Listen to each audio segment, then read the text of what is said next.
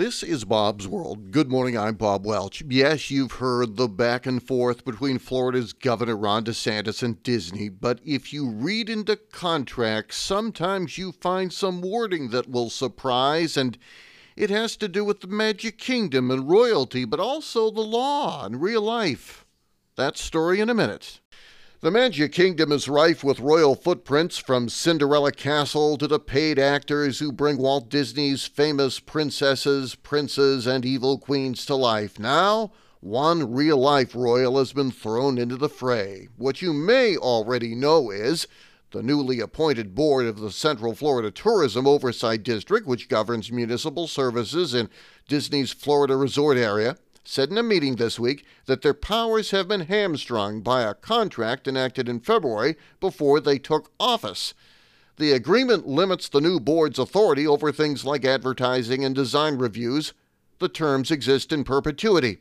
But the detail you might not have heard, and that someone at Bloomberg noted while looking through it all, is how it is worded.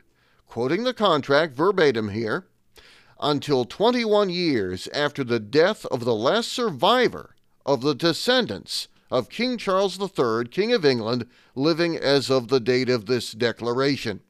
Looking at the law, it's called a Royal Lives Clause, and it has less to do with Disney's obsession with fairy tales and everything to do with extending a contract as long as possible. Such clauses date back to the 17th century and were designed to get around rules preventing people from putting restrictions on private property in perpetuity.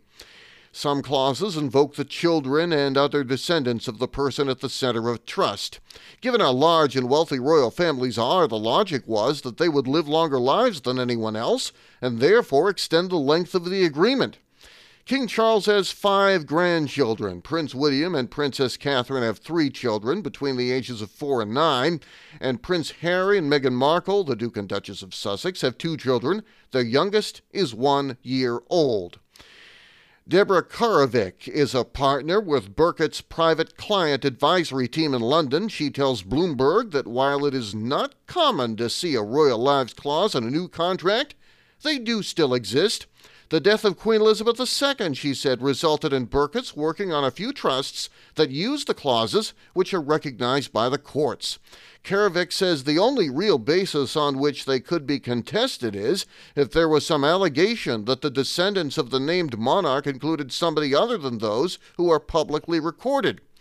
The Disney fight is the latest in an ongoing war between the company and the Florida Governor Ron DeSantis. It accelerated when the company opposed a law limiting discussion of gender identity in elementary schools last year.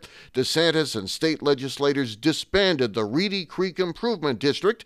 It had governed municipal services in the region since the 1960s. They replaced it with a new district headed by the governor's appointees. The new district board members say they will fight the contract in court. Lawyers representing the board say in a statement, quote, the agreement unlawfully delegates the district's legislative authority to a private corporation, subverts the provisions of the new act, and binds the hands of the new board. The company disputes all that. Disney says, quote, all agreements signed between Disney and the district were appropriate and were discussed and approved in open, noticed public forums in compliance with Florida's government and the Sunshine Law.